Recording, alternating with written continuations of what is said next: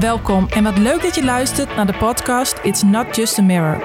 Als je een beauty lover of pro bent, bij een salon werkt of een eigen salon runt, dan ben je hier precies op de juiste plek. Wij zijn Jessica Scholten en Loes Ricketts, ondernemers in de beauty space. Samen hebben wij al meer dan 20 jaar ervaring in deze branche en het is onze missie om met Mirror de branche naar een hoger niveau te tillen.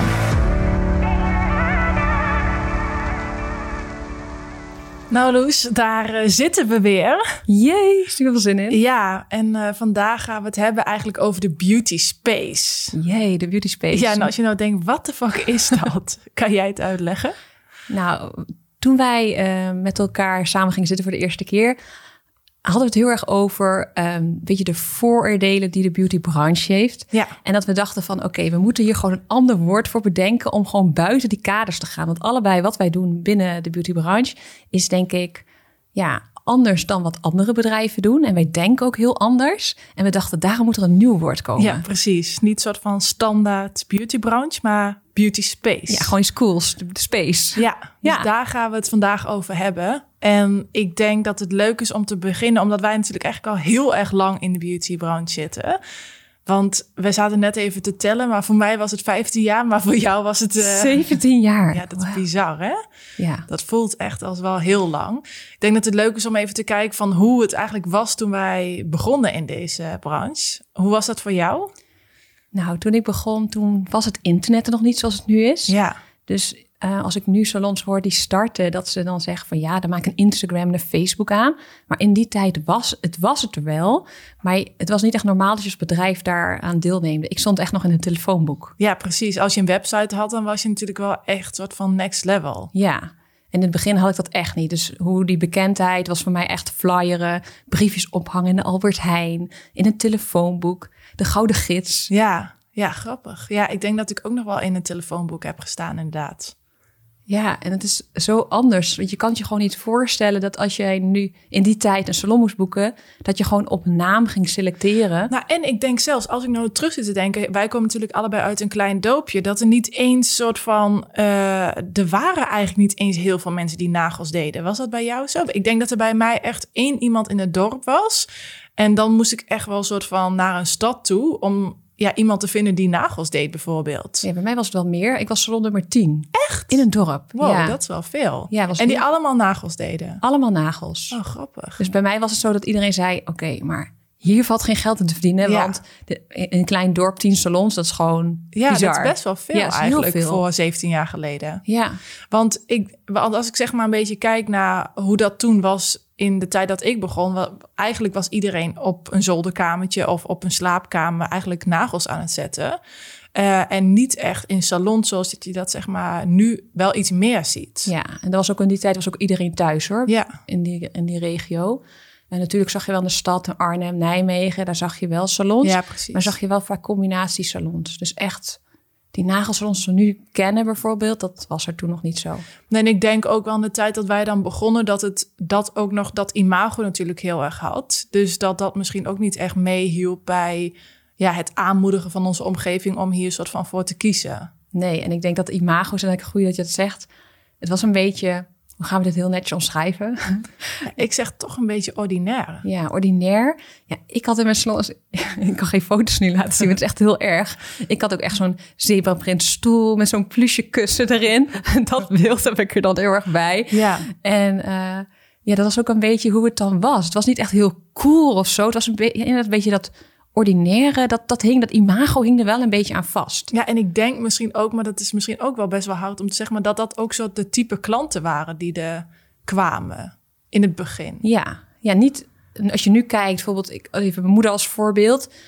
Nu hebben al haar vriendinnen hebben kunstnagels. Ja. En toen de tijd niemand. Nee, precies. Dus er waren echt bepaalde types die dan ook op die soort salons natuurlijk Ja. afkwamen. En iets anders had je eigenlijk ook niet. En helemaal niet in het nail art eh, gebied natuurlijk. Nee. Dan, eh, ja, dat, dat was er gewoon niet. Nee, gek hè, dat het zoveel Ja. verschil in de jaren. eh, de branche evolueert zo snel. Ja, En ik denk dat dat voor ondernemers wel heel erg belangrijk is van... Ga daarin mee. Ja, precies. Want als ik nu kijk, ik vergelijk het eigenlijk altijd vaak met uh, bijvoorbeeld kapsalons. Die uh, waren best wel, had je best wel wat, wat sneller dat je zag van oké, okay, er is een verschil tussen ik ga voor een high class uh, kappen of ik ga echt voor een 10 euro kappen. Weet je wel, ja. daar had je best wel veel verschil tussen. Maar bij het nagelsalon bijvoorbeeld, dat was gewoon eigenlijk allemaal op hetzelfde niveau. Tenminste, ja. wat je bij mij in de buurt zeg maar zag.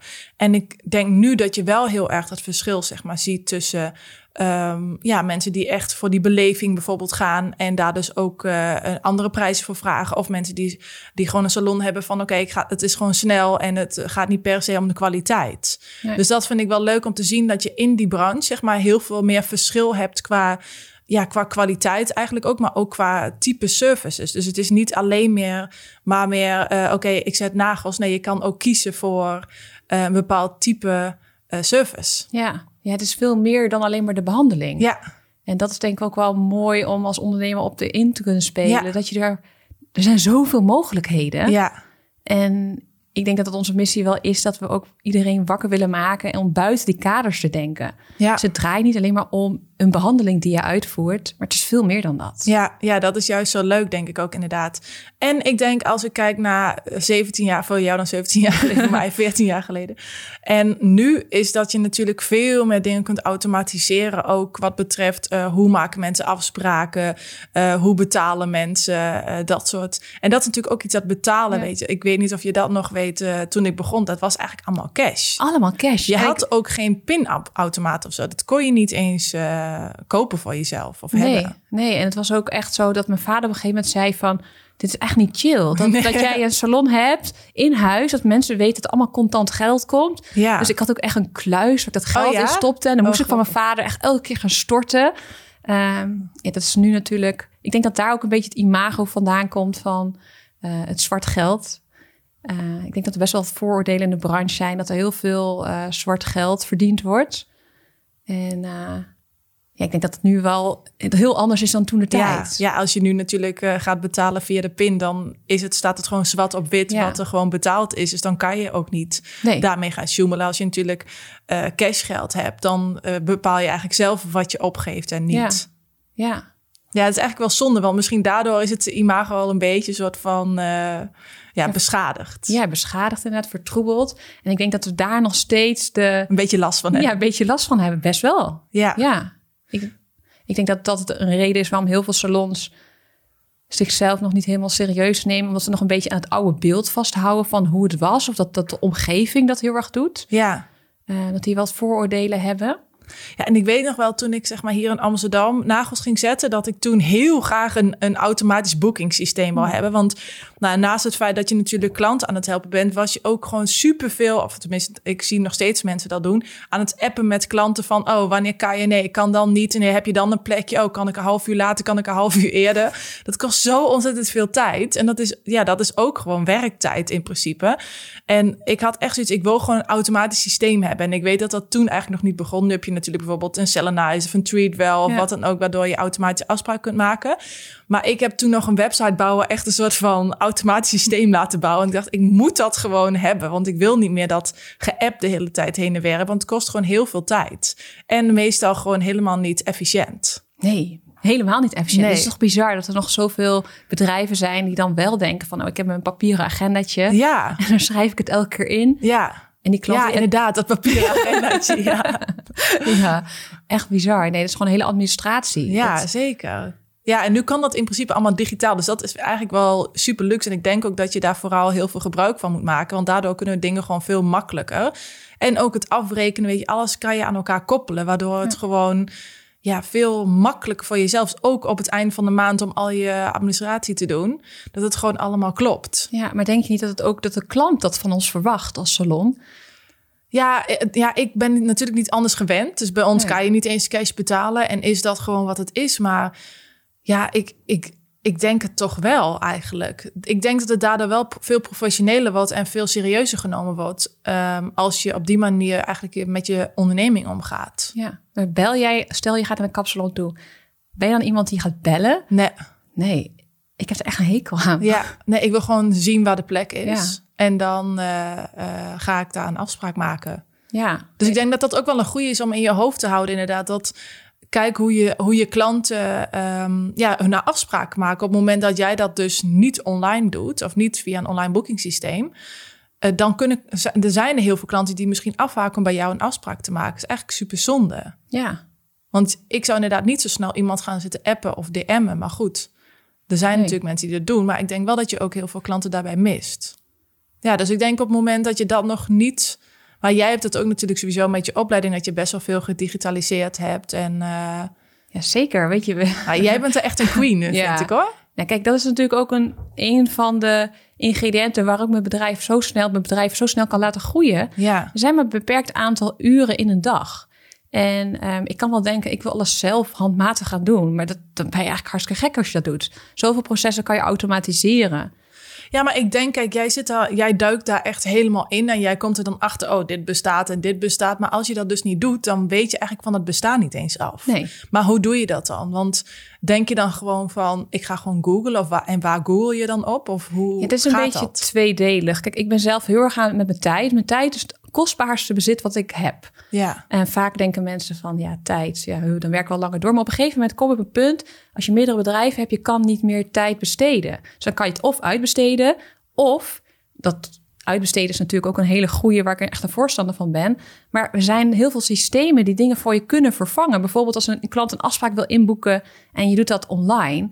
Nou, dat, scheelt, dat scheelt zoveel tijd. Ja. En dat kan natuurlijk met alles. En hoe ik daarachter kom, is dat ik daar... Ik maak altijd lijstjes voor mezelf van... oké, waar besteed ik mijn tijd aan? En hoe kan ik ervoor zorgen dat ik die tijd kan wegschrappen uit wat ik doe? Zodat ik meer tijd overhoud. En dan ga ik gewoon googlen, ga kijken van... hé, hey, welke oplossingen zijn er voor? Um, maar ik volgde ook trainingen voor. Ik volg zelf ook een training van een Amerikaanse man, James Wedmore. En hij is helemaal van het op autopilot draaien van je business. En dan hoor ik heel veel van salons zeggen: ja, maar we zijn toch een mensenmens bedrijf. Kunnen we dat dan wel doen? En ik denk juist dat je het automatiseren kan je op een hele ja, persoonlijke, persoonlijke manier, manier doen. Ja. Maar daar zit dus ook weer dat ondernemerschap in van dat je gaat nadenken van oké, hoe kan ik dat persoonlijk maken? Ja. Ja, precies. Want ik denk inderdaad precies wat je zegt. Dat mensen denken, ja, maar als ik dat niet meer zelf doe, dan voelt het zo afstandelijk. Maar ik denk juist op het moment dat jij dus meer tijd kan besteden aan je klanten, letterlijk face-to-face, dan dat je dat via je telefoon doet, dat dat misschien veel meer waard is. Alleen het is wel een andere een manier van denken. Ja, ja, het is echt een mindset, mindset shift van, hey, hoe kan ik dit anders doen?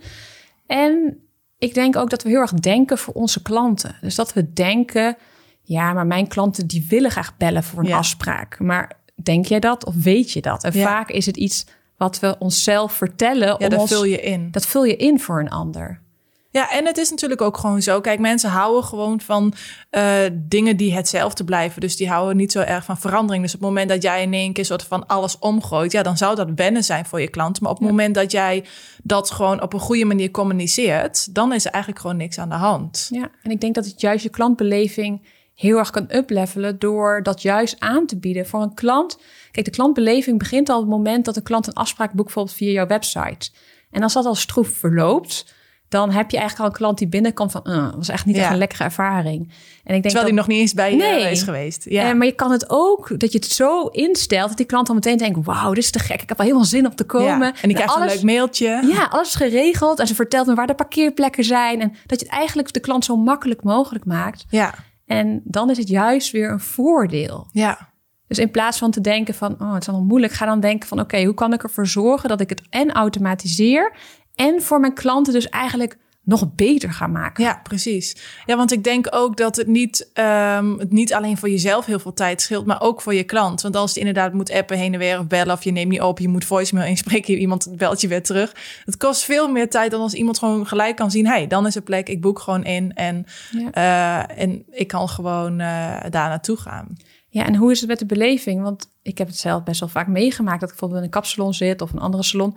En dat dan de telefoon heet het gaat. En die stylist de hele dus afgeleid. Dat ze de telefoon pakt terwijl ze met de behandeling bezig is. Of de hele telefoon gewoon al afgaat. Ja, ik irriteer me daar als klant. Dat ik denk, hallo, ik betaal jou om hier te zijn. Ik wil een bepaalde beleving. Ja.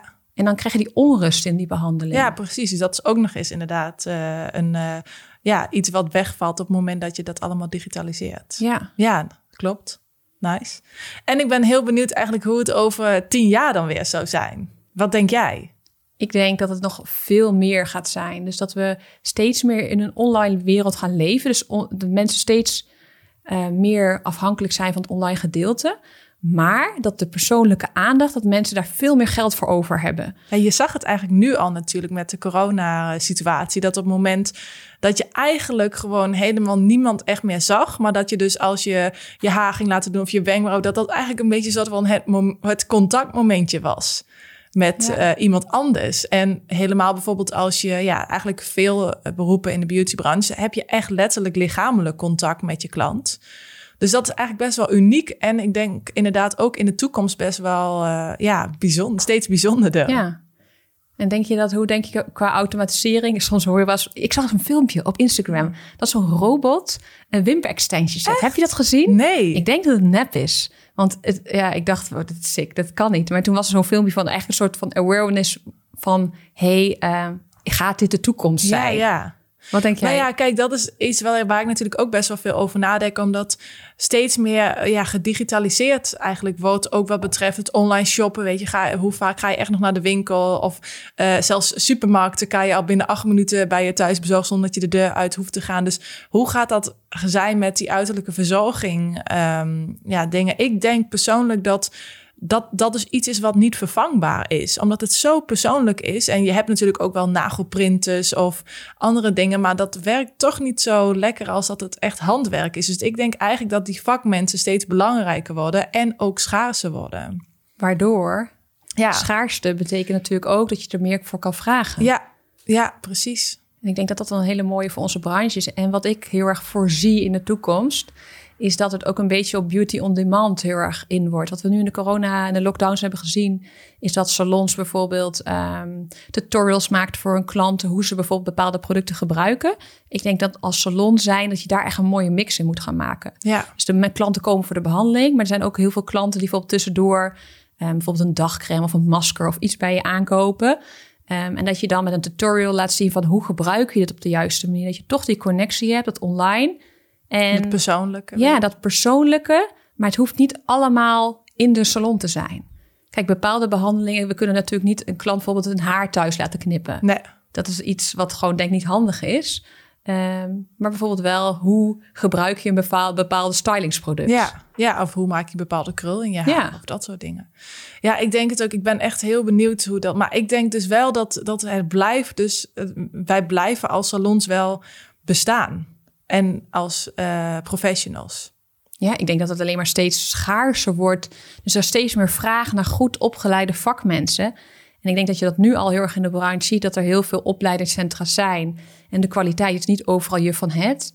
En um, er is gewoon echt een behoefte aan goede vakmensen die ook met de tijd mee durven te gaan. Ja, ja, die dus ook dat stukje, dat automatiseren doen, maar ook inderdaad kijken van het is niet alleen maar het vak wat je uitvoert, maar ook de hele beleving die je geeft aan je klant. En ja, wat maak je dan uniek inderdaad? Ja, en ook uh, de manier, uh, het contact met klanten. Ik denk dat heel veel stylisten daar ook nog wel wat steekjes laten liggen. Is dat ze echt in hun hoofd hebben, de klant gaat voor een eindresultaat. Ik moet zo snel mogelijk bij dat eindresultaat komen.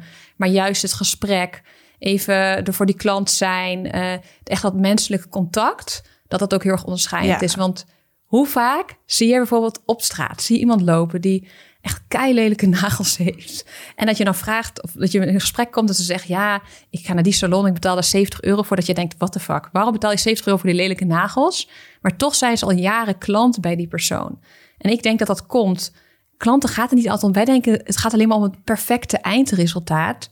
Maar mensen hebben ook een, een connectie met die stylisten, met die salon. Ja, en, maar je bent er vaak, je ziet vaak die persoon nog vaker dan je eigen vriendin. Weet je, ja. als jij elke twee weken je nagels laat doen, dan is dat vaak nog vaker dan dat je je vriendinnen ziet. Ja, en ik denk dat heel veel salons denken, die zijn alleen maar bezig met ik moet de beste dienst leveren, maar die vergeten dat die dienst leveren meer inhoudt dan alleen maar letterlijk die dienst afleveren. Ja het hele proces daaromheen. De hele weg naar die afspraak toe, maar ook na die afspraak. Hoe ga je om na die afspraak met die klant? Ja. Ja, het is niet zo, diegene is de deur uit en doei. Jo, ik heb het geld binnen. Yes. Ja, ja nee. nee. Nee, je wilt toch echt een langdurig iets met iemand opbouwen. Ja.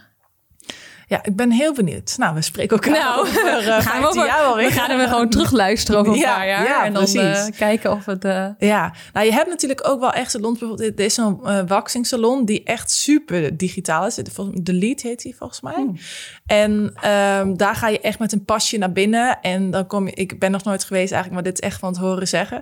En dan zit er echt gewoon, dat gaat echt allemaal automatisch. Dus volgens mij heb je ook een abonnement en kan je gewoon zo vaak daarheen. En eh, je hoeft ook niet af te rekenen. Dan is alles gaat soort van vanzelf. En dat, Oh, cool. ja, dat vind ik ook best, al best wel een tijdje. Maar ook best wel bizar dat dat dan ehm, ja, dat dat zo erg gaat. Dat vind ik ook nog wel een beetje soort van ja. Te. Iets, ja, iets te. Ja, ik Ja. vind dat persoonlijke nu nog wel echt heel erg leuk. Dus ik hoop dat dat wel eh, nog even blijft. Ja, maar ik denk dat het ook in onze samenleving dat dat blijft. Weet je, dus er blijven mensen. En we Ja. hebben denk ik in alle lockdowns wel gezien al met z'n allen dat eh, thuiswerken bijvoorbeeld superleuk is. Maar uiteindelijk mis je toch je collega's Ja. of de mensen om je heen. De small talk, zeg maar. Ja, ja, al die dingen waar je vroeger dacht van, oh, zo'n verjaardag, moet ik alweer naar een verjaardag gaan. Nu denk je, yes, we hebben een verjaardag, we Ja. kunnen weer mensen zien.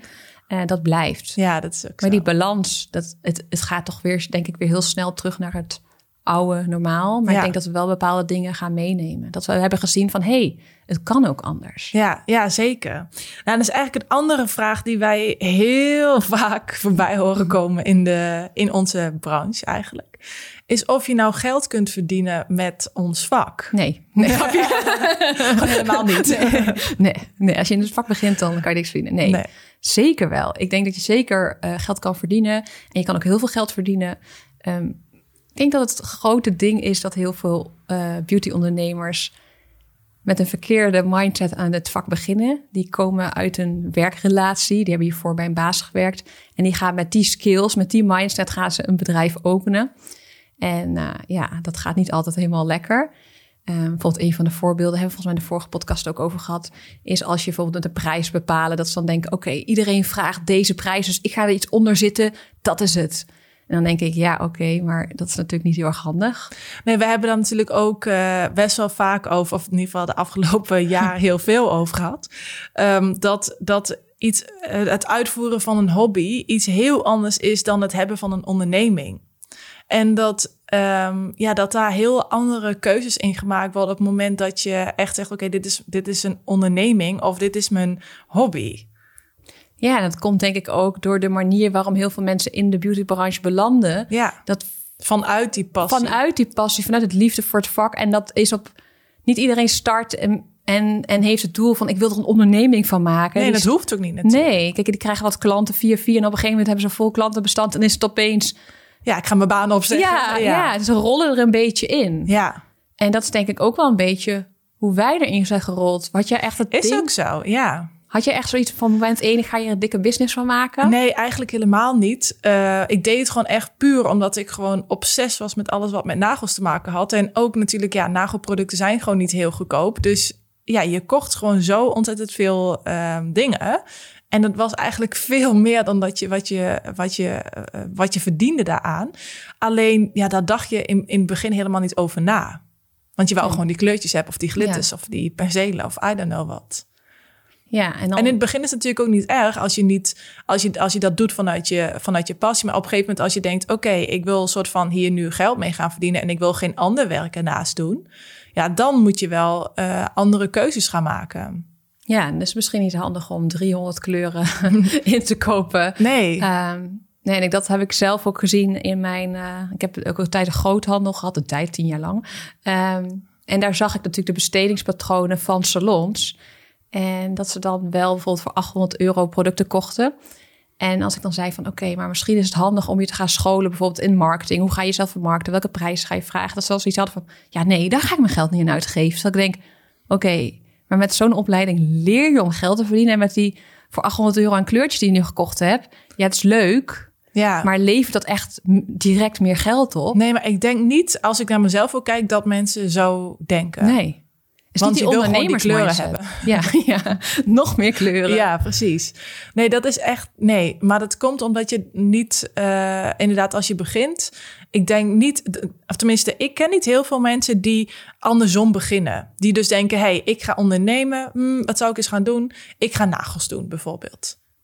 Die bestaan wel, maar Ja. die ken ik persoonlijk niet. Ja, ik wel. Oh, grappig. Vertel. Maar, dat- maar dat komt natuurlijk omdat mijn opleiding is een vakopleiding inclusief marketing en ondernemersvaardigheden. Ja. Dus iedereen die bij mij start met een vakopleiding, ja, die ga ik meteen laten Drillen. nadenken, Ja. drillen van marketing, marketing. Hoe ga je dit doen en waarom ga je dit doen? Dus de mensen die bij mij komen maken echt bewust de keuze van ik wil hier geld mee verdienen. Maar voor ik heb het ook een tijd lessen gegeven zonder dat marketing ondernemersaspect. Ja, En dan heb ik de andere kant gezien. ja. Maar er zijn natuurlijk niet veel mensen die uit zichzelf denken van oké, ehm, ik ben echt een diehard ondernemer en ik ga een salon beginnen of die gaan daar bewust over nadenken. Nee, precies. Ja, die, die bestaan natuurlijk wel, maar Ja. inderdaad, ik ken die niet. Dus dat is wel grappig dat jij dat nou wel precies hebt. Maar dat is maar net welke doelgroep je natuurlijk weer aanspreekt. Ja, Maar ik vind het wel het leuk om te kijken van ja, hoe kan je dan soort van ervoor zorgen dat je dus wel eh, dat ondernemers mindset of dat klikje zeg maar een soort Ja. van pakt. maar hoe is bij jou? Waar is die klik ge- omgegaan? Nou ja, ik denk letterlijk op het moment ehm, dat ik. eh, eh, toen ik natuurlijk begon, woonde ik gewoon bij mijn ouders. Dus had ik gewoon geen kosten. Dus alles wat ik verdiende was soort van leuk meegenomen. En besteedde ik aan dingen die ik leuk vond. Nagelspullen kopen. dus zo ging dat eigenlijk. En, en eh, natuurlijk eh, wat kleding of een keertje naar de bioscoop. Of een verjaardagscadeautje of wat, wat ik dan ook moest betalen. Ehm, en maar op een gegeven moment moet je geld verdienen. En dan kan je inderdaad kiezen van... hey, ga ik ergens soort van werken of wordt dit mijn werk? Maar dan moet ik er wel geld aan verdienen. Dus zo is dat eigenlijk een beetje eh, gelopen. ja, En ik denk dat... eh, kijk, er zijn misschien niet heel veel mensen... die vanuit een thuissituatie... of in ieder geval bij je ouders wonen... de situatie beginnen. Eh, dus op het moment dat je al die kosten hebt... dat dat misschien anders is. ja, dat is heel anders. Ik denk ook hoe naarmate je ouder wordt, heb je ook meer verplichtingen. En heb je misschien jezelf een gezin te onderhouden. Heb je misschien een huis die betaald moet worden. En ik denk hoe meer verplichtingen je hebt, hoe moeilijker is het om die stap te nemen. Ehm, maar juist daarom denk ik dan, als je dan zo'n stap neemt, ga dan meteen vanaf moment één vol gas goed doen. En verdiep je in die ondernemersvaardigheden en marketing. Ja, ik denk voornamelijk dat je gewoon moet bedenken... wat is mijn verdienmodel? Ja, Dus als jij niet bedacht hebt hoe jij geld gaat verdienen... dan ga je ook gewoon niet geld verdienen. Nee, en ik denk ook heel erg die kaders inbouwen in het begin. Van eh, familie, vrienden, vriendinnen die komen. En dat, daar begin je vaak mee met je Ja. salon. En dat is natuurlijk meteen de allermoeilijkste doelgroep die er bestaat. Want die hebben echt altijd een mening. Die willen alle, Alles gaat. alles gratis hebben. Ja, en hoe ga je dan voor zorgen dat je dan geld gaat verdienen? Ja. ja, ik denk gewoon echt ehm, een bewuste keuze maken daarin om er, voor, om echt een onderneming te gaan opzetten. En daar echt ehm, stappen in te ondernemen. Dus niet zomaar een soort van een beetje aan zitten klooien. Maar nee, dit is gewoon eh, hoe ik het ga doen. Dit is mijn verdienmodel. En daar ook je aan houden. Ja, Dus als je ook kijkt van oké, dit zijn mijn inkomsten, dit zijn mijn uitgaven. Kan ik zoveel kleuren kopen, ja of nee? Ja, het is echt een mindset shift. Dus eigenlijk dus maken van die of die hobby of die ondernemer. En dan echt de, de vraag stellen als ondernemer zijn. Dat je die hoed van die ondernemer opzet Ja. en zegt van oké, is het nu handig dat ik voor 800 euro kleuren koop? Of had ik er al 300 kleuren staan? Ja, precies. Die net iets anders Ja, zijn. die net iets anders zijn. Ja, maar dat gaat, niet, dat gaat er niet ervoor zorgen dat jij heel veel meer geld eh, verdient natuurlijk. Nee. Grappig. Ja, Ja.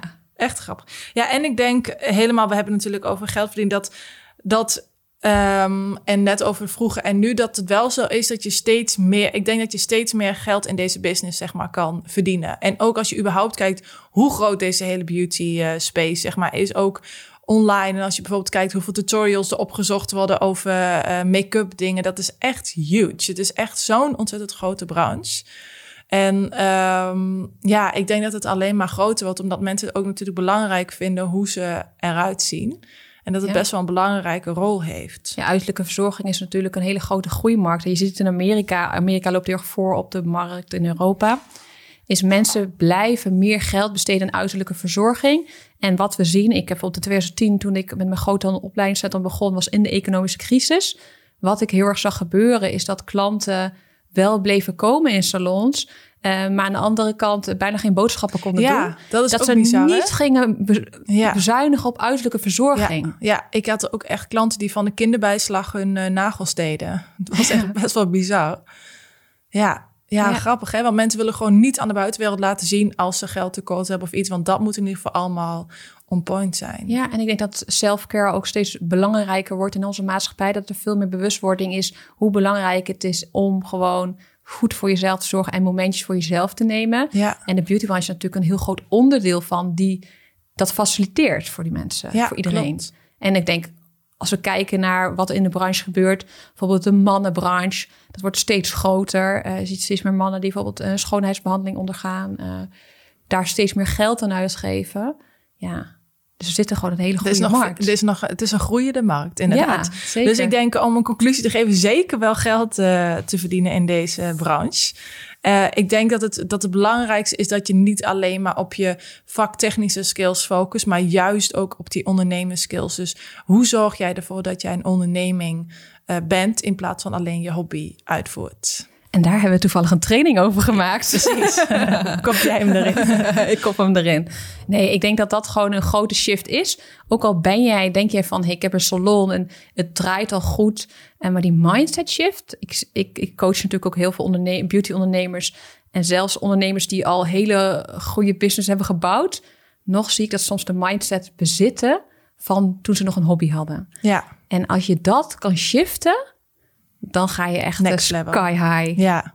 Ja, maar er, is echt, er valt echt heel veel te doen. Het, het, zeker niet eh, eh, voor het minimumloon eh, werken. Of onder, Of wat ik veel zie. Ja. Oh, het is echt zielig. Nee, Nee. Dat, dat is echt zonde. Ja, en als we dan over deze branche hebben, dan eh, denk ik ook dat het leuk is om te kijken naar het feit dat je eigenlijk zo ontzettend veel mogelijkheden hebt. Dus vaak eh, denk je natuurlijk van, oké, ja, wij zitten natuurlijk heel erg in het nagelvak te praten, omdat wij daar zelf dan in zitten van, ik doe nagels, dus ja, het enige wat ik kan doen is nagels zetten. Maar toen ik ehm, ja, eigenlijk met nagels begon, op een gegeven moment na een aantal jaar, en dat heb ik sowieso wel snel, dat ik eh, snel een soort van iets nieuws zoek, ehm, dacht ik, oké, wat kan ik soort van hier nog meer mee doen? En toen ik zeg maar begon, had ik echt geen idee dat dat allemaal kon. Maar eigenlijk heb je zo ontzettend veel dingen die je met je vak kunt doen, dan letterlijk alleen de dienst uitvoeren. Ja, maar misschien is het wel leuk ook om voor jou te vertellen. Kijk, wat jij natuurlijk hebt gedaan of doet in de, in de het nagelvak, is natuurlijk waar heel veel nagelslisten tegenop kijken. Hoe ben je erbij gekomen? En kan je er iets meer over vertellen? Voor degene die niet weten wat je dan doet. Ja, ik denk dat ehm, toen ik met nagels begon, eh, kwam het voornamelijk omdat ik gewoon echt obsessief was wat, met alles wat met nagels te maken had. En in die tijd had je eigenlijk alleen maar de French manicure, tenminste dat kende ik. En toen ik de opleiding genoemd, dacht ik, wow, holy fuck, je kan gewoon eh, ook allerlei vormpjes maken en allerlei kleuren en weet ik veel wat allemaal. En ik hield altijd wel heel erg van tekenen en ehm, ehm, dingen inkleuren op de basisschool. Dus het wel, of knutselen, dat soort dingen. Dat was wel echt iets wat al in me zat. Dus dat ging ik eigenlijk op nagels eh, verder doen. En ehm, dat was ik echt gewoon letterlijk elke avond aan het doen. Dus als mijn ouders een filmpje aan het kijken waren, dan was ik eh, dingen aan het oefenen. Ehm, dus dat is eigenlijk iets wat, wat ik heel lang heb gedaan, waardoor ik heel veel uren heb gemaakt. Want mensen hebben vaak ook zoiets als ik iets aan het maken ben, dat, dat ze denken, hoe kan dat? En dat lukt bij mij niet zo snel. Het is echt uren maken. Dat vergeet je natuurlijk ook als, als je iemand iets ziet doen. Maar vervolgens ging ik ehm, een make-up opleiding doen. En toen kwam ik eigenlijk door het assisteren erachter dat niemand het echt leuk vond om nagels te doen op de set. Dus mensen vonden het dan wel leuk om make-up te doen, maar nagels lakken, ja, dat vond ze eigenlijk een beetje een kutklusje. En ik had juist zoiets van, ja, ik vind dat superleuk. En ik kan ook nog eens andere dingen maken als je dat graag wilt. Dus ehm, ja, zo ging dat eigenlijk een beetje hier in Nederland eh, rollen. En dat ik natuurlijk mensen assisteerde en die, die dan dat van mij hoorden. En ik vertelde daar natuurlijk over, want ja, als je iets leuk vindt, dan vertel je daar veel over. Ehm, en toen kwam ik op een gegeven moment op een shoot achter door een model eh, dat uit het buitenland kwam. Dat het heel normaal was in het buitenland dat er eh, alleen iemand voor nagels op set kwam. En dus die geen make-up of haar deed. En dan weer ging. En toen dacht ik, wow, dat zou top zijn. Want dat is gewoon iets wat ik het allerleukst vind om te doen. Maar ik had nooit bedacht dat dat zou kunnen. Dus toen ben ik eigenlijk daar helemaal ingedoken. En ehm, ben ik agentschap in het buitenland gaan mailen. En eh eerst zonder reactie, nog een keer gemaild, weer geen reactie. Dus echt, eh, ik denk dat ik wel tien keer heb gemaild. Tot ik op een gegeven moment uh, een berichtje op Instagram voorbij zag komen dat ze assistenten zochten voor Londen Fashion Week. En toen ben ik eigenlijk gewoon uh, erin gejumpt en een beetje bluffpoker gespeeld uh, en gezegd dat ik in Londen was, terwijl dat helemaal niet waar nee. was.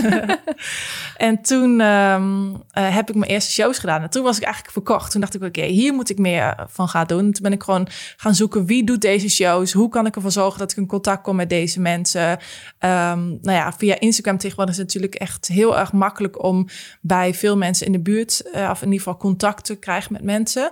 En uh, ja, dat ben ik eigenlijk gewoon gaan doen totdat ik op alle Fashion Weeks uh, in heel de wereld terecht kwam. Dus dat is wel echt super leuk. En daardoor merkte ik misschien ook omdat ik met die andere mensen samenwerkte of andere nagelstylisten, die dan zeiden van, oh, ik geef ook wel eens events of ik help met de productontwikkeling of dat soort dingen dat ik dacht, oh ja, dat zijn eigenlijk ook allemaal dingen die je kunt doen. Waardoor ik bijvoorbeeld met een OPI in contact kwam en die aan mij dan vroeg van, hey, wat zijn de trends van dit jaar? Waardoor ik eigenlijk gewoon trend reports ging schrijven voor OPI wereldwijd. Dus dat zijn allemaal van die dingen die eigenlijk een beetje soort van op mijn pad kwamen, waar ik ook dan actief wel mee aan de slag ging. Dus ik ging dan wel uh, dat merk benaderen van hey uh, ik zie deze trends uh, aankomen dit jaar, zullen we hier iets leuks mee doen?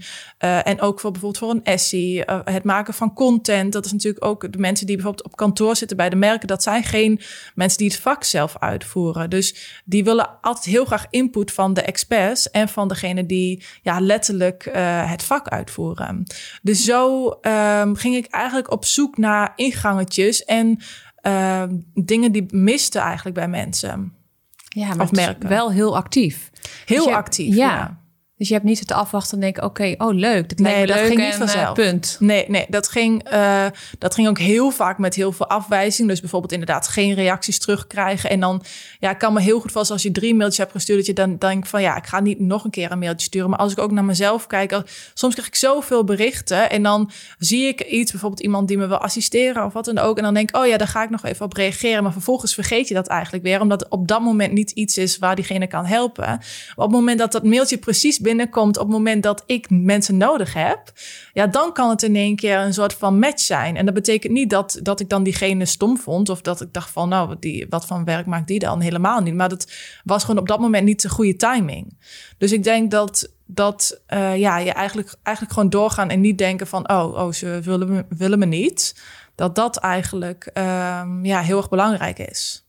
Ja, en ik denk ook wel gewoon, als het niet linksom is, dan ga je wel ja, rechtsom. Precies. Of de onderdoor of overheen. Ja, dus uh, of via Instagram of via de mail of gewoon bellen, weet je. Dat is ook iets wat, wat uh, natuurlijk heel veel mensen niet durven. Maar ja, het is natuurlijk ook wel gewoon misschien een beetje eng om gewoon naar Londen heen te bellen en zeggen, hey, ik ben die en die, ik heb een mailtje gestuurd, heb je dat ontvangen? Um, dat is misschien wel iets wat je, ja, waar je eventjes over uh, een heuveltje in moet gaan. Maar als je dat doet, dan maak je wel veel meer indruk dan alleen maar het mailtje sturen. Ja, ja. Superleuk. Dus er zijn gewoon heel veel dingen die we in de beautybranche kunnen doen buiten de, de, de standaard dingen ja, waar je iedereen geld mee kan ja. verdienen. Ja. Ja, en ik denk dat dat ook wel leuk is voor degene die een salon hebben, die zoiets hebben van ik wil meer uit het vak halen, want ik had het zelf ook toen ik mijn salon had. Ik op een gegeven moment dacht, ja, de hele dag door Ehm, in mijn geval dan nagels lakken. Op een gegeven moment wil je ook iets meer dan dat, of wil je iets anders erbij doen. Er zijn natuurlijk heel veel manieren hoe we ons geld kunnen verdienen met een salon. Ja. En niet alleen maar het uitvoeren van werkzaamheden. Nee, en ik denk ook helemaal tegenwoordig met het internet. Ik bedoel, je kan uh, ook op YouTube heel veel geld verdienen. Je kan samenwerking hebben met merken waar je geld aan kunt verdienen. Je hebt eigenlijk heel veel Um, ja, dingen, je kan trainingen geven, uh, zowel in, te, jij, jij, zei het ook inderdaad, je kan ook natuurlijk aan consumenten trainingen geven.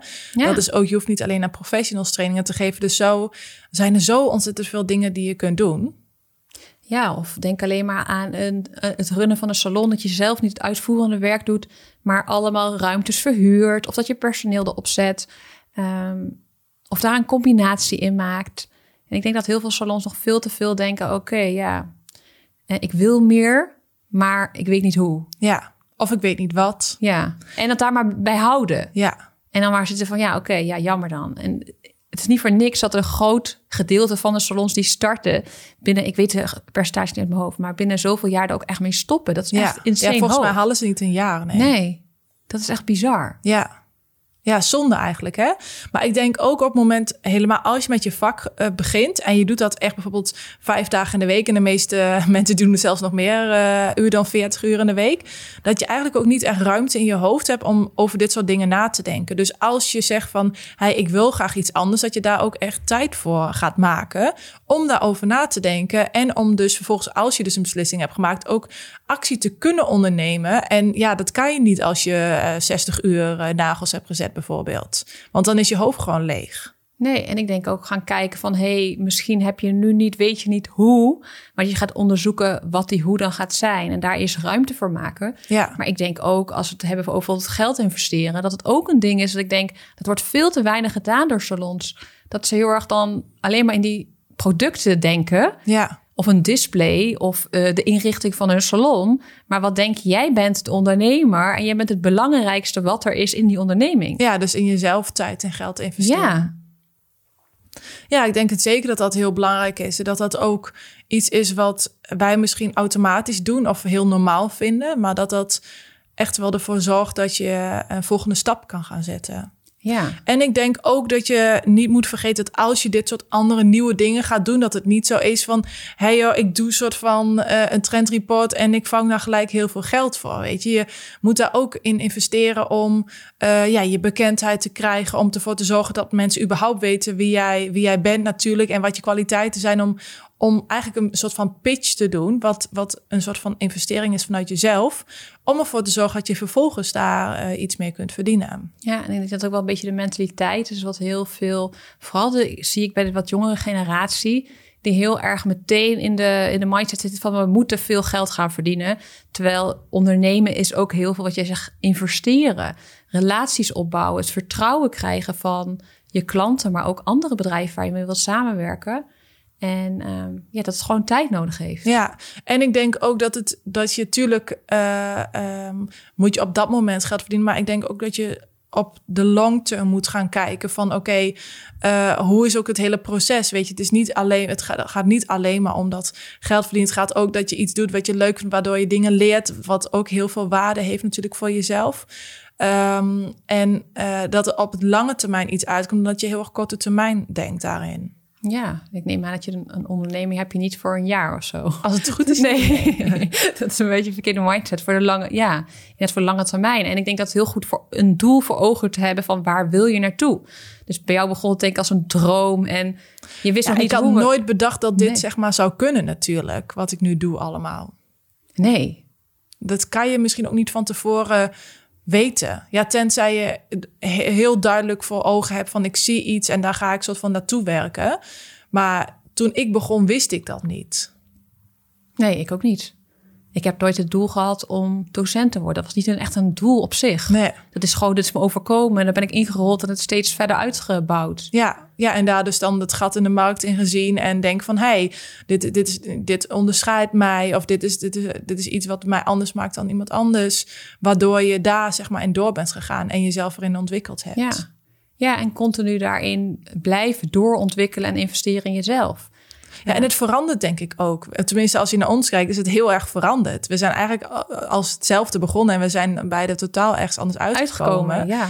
Uh, en dat is ook prima.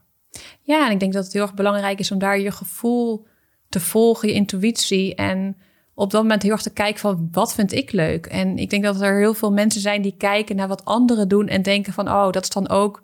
Die gaan het een beetje van nadoen, dat wil ik niet per se zeggen, maar die gaan heel erg naar een doel van een ander toe werken. Terwijl je eigenlijk heel ja, erg... een verwachting van iemand anders. Ja, of een verwachting van iemand anders. Terwijl bij jezelf nagaan van elke keer voelen van... vind ik het leuk of niet leuk? En daarin weer kleine stapjes maken. Ja, en helemaal als je bijvoorbeeld natuurlijk... dat weet ik nog wel toen ik bijvoorbeeld bij mijn ouders... Uh, nagels aan het zetten was, vond ik het ook heel moeilijk om daar bijvoorbeeld te stoppen. Omdat ik toch soort van me ja, verplicht voelde en uh, verantwoordelijk voelde voor die nagels wie ik daar aan het zetten was. Het, wat ik het heel moeilijk vond om te zeggen, ja, ik, ik stop ermee. Heb ik echt nog heel lang soort van doorge, doorgegaan mee.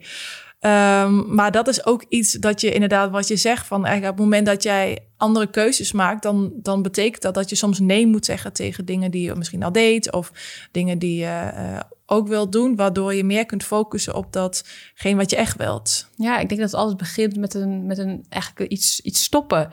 En ik denk dat dat voor heel veel ondernemers dat ze dat lastig vinden of eng vinden, omdat ze daar bijvoorbeeld hun, hun geld mee verdienen. Dat ze denken van ja, ik ga nu nog minder klanten aannemen, want ja, ik heb dat geld wel nodig. Uh, ik denk dat dat een hele moeilijke stap is. Um, maar als je één deur sluit, dan komen er weer zoveel nieuwe kansen op je pad, omdat je dan weer die ruimte hebt. Precies. En daar begint het denk ik allemaal mee. Dat ja. gewoon doen. Ja, en gewoon uh, uh, vertrouwen op dat het uh, goed komt.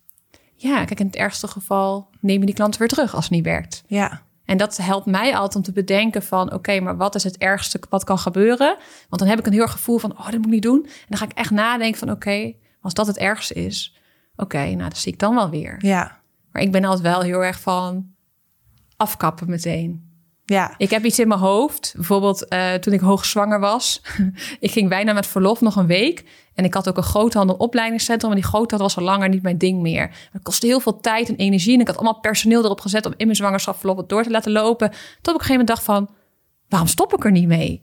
Dus ik zei dat tegen mijn man, ik ga ermee stoppen. En hij dacht, ja dag, je bent hoogzwanger, je bent niet goed in je hoofd.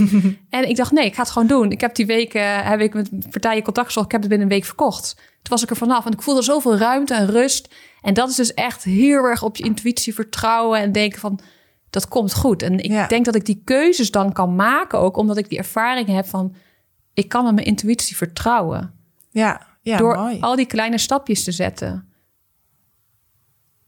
Ja, bizar hè? Ja, nee, maar ja, leuk. Ik vind het, ja, ik word er helemaal excited van als ik denk van wat, er allemaal, wat je allemaal kan doen in deze branche. Ik, ik zie het echt als iets uh, waarvan ik denk, ja, ik ben er echt nog lang niet uitgespeeld. En ik hoop echt dat andere mensen uh, die ook in deze branche zitten of die misschien in deze branche willen komen, ook zoiets hebben van, ja, oh mijn god, is inderdaad nog veel meer mogelijk. En Um, ja, echt, ga echt out of the box denken en kijken wat bij jou past. En niet soort van in een klein hokje daarin blijven denken. Want het is echt een hele grote markt. En uh, ik denk dat die alleen maar uh, groter gaat worden. En je kan er geld mee verdienen. En je kan er zeker geld mee verdienen. ja, zeker. Leuk.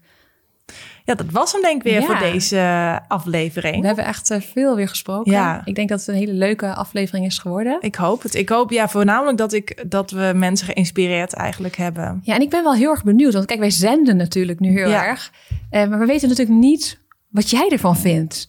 Laat het ons weten. Stuur... Ja, dat voelt altijd anders als je soort van tegen elkaar zit te praten. Hè? Ja, en ik ben heel erg benieuwd van... hey, wat, wat, wat vind je van onze podcast? En... Uh, ja, laat dat weten via Instagram. Stuur ons een DM.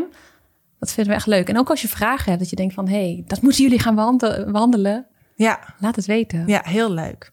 Nou, in ieder geval bedankt voor het luisteren en uh, tot de volgende keer. Ciao. Dit was hem dan alweer voor deze aflevering. Dankjewel voor het luisteren. Is deze aflevering een inspiratie voor je? Of heb je iets gehoord wat je aan het denken heeft gezet? Laat het ons dan vooral weten door een shout-out of een tag op Instagram. Dat vinden we mega leuk om te zien. Tot snel bij een van onze andere afleveringen.